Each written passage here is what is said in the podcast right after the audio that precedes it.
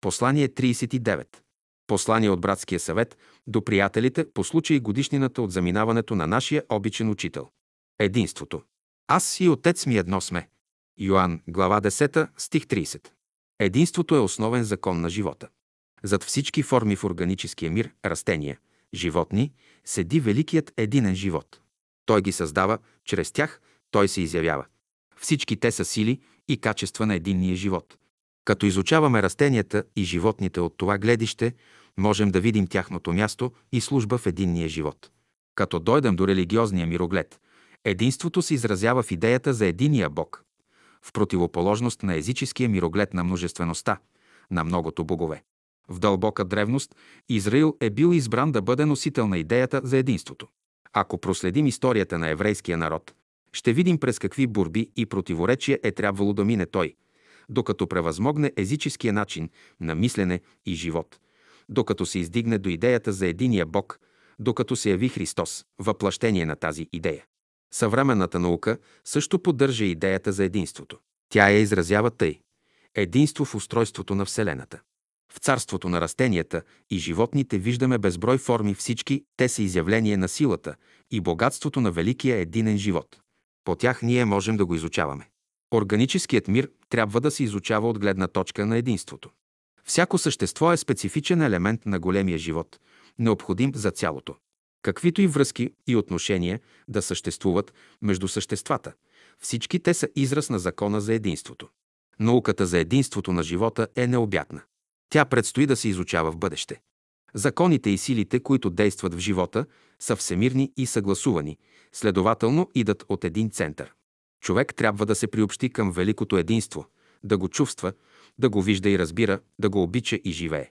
Учителя нарича това живот за цялото. Идеята за единството е основна идея в учението на бялото братство. Животът е един. Едно цяло в неизброимите свои проявления. Ние не създаваме форми, които да водят борба помежду си. Ние търсим живота на единството, на него служим.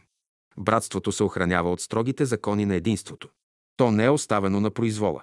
Малкото цветенце наистина е слабо и нежно, но какво достоинство има в него?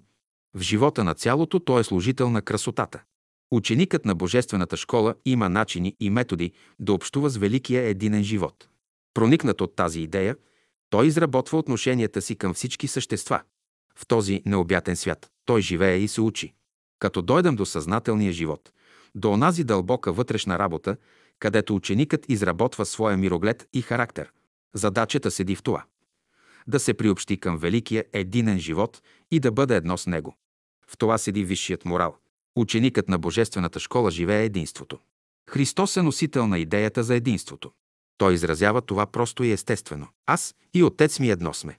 Думите на Христа се отнасят и до всеки човек. В основата на съзнателния живот е вложена идеята за единството. Тя определя правилните отношения на всички същества. Всеки, който нарушава законите на единството, който е в борба с него, като утвърждава себе си, всеки, който се отделя от живота на цялото, той се бори с Бога. Какво може да очаква? Всеки, който се отделя от цялото, ще отпадне. Всяко дърво, което отец ми не е насъдил, ще се изкорени. Единството е в основата на висшия морал. Да изпълняваш задълженията си към великия единен живот. В това седи висшият морал. От тази идея ученикът изхожда в своите отношения, мисли, чувства и постъпки. Да живееш в единството значи да виждаш Бога, да разговаряш с Него, Той да те учи. Мирът иде от единството. Който има мира, има всичко. Като се приобщава към великия единен живот, човек живее в Царството Божие. Царството Божие е живот в единството. Човек е център на лъчи. Това са сили, които действат чрез него.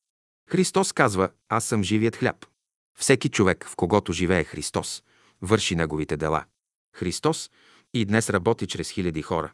Болни изцелява, гладни храни, мъртви възкресява. Стига човек да има очи да вижда. Виждане трябва. Животът е свят, защото Бог присъства в него. Не е достатъчен само умът, за да познаем Бога.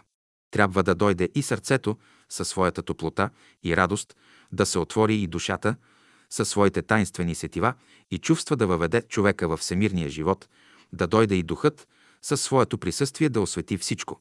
Човек е фокус, където се събират силите на всемира. И какви чудеса стават в този фокус? Един невидим разумен свят ни обкръжава. Той подготвя условията ни, той направлява стъпките ни, той ни пази.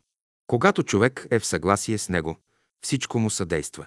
Учениците на Божествената школа са носители на свещената идея за единството. Тя иде днес в света. Тя ще примири и обедини човечеството и то ще живее в благословената земя като едно голямо семейство. Това е бъдещето.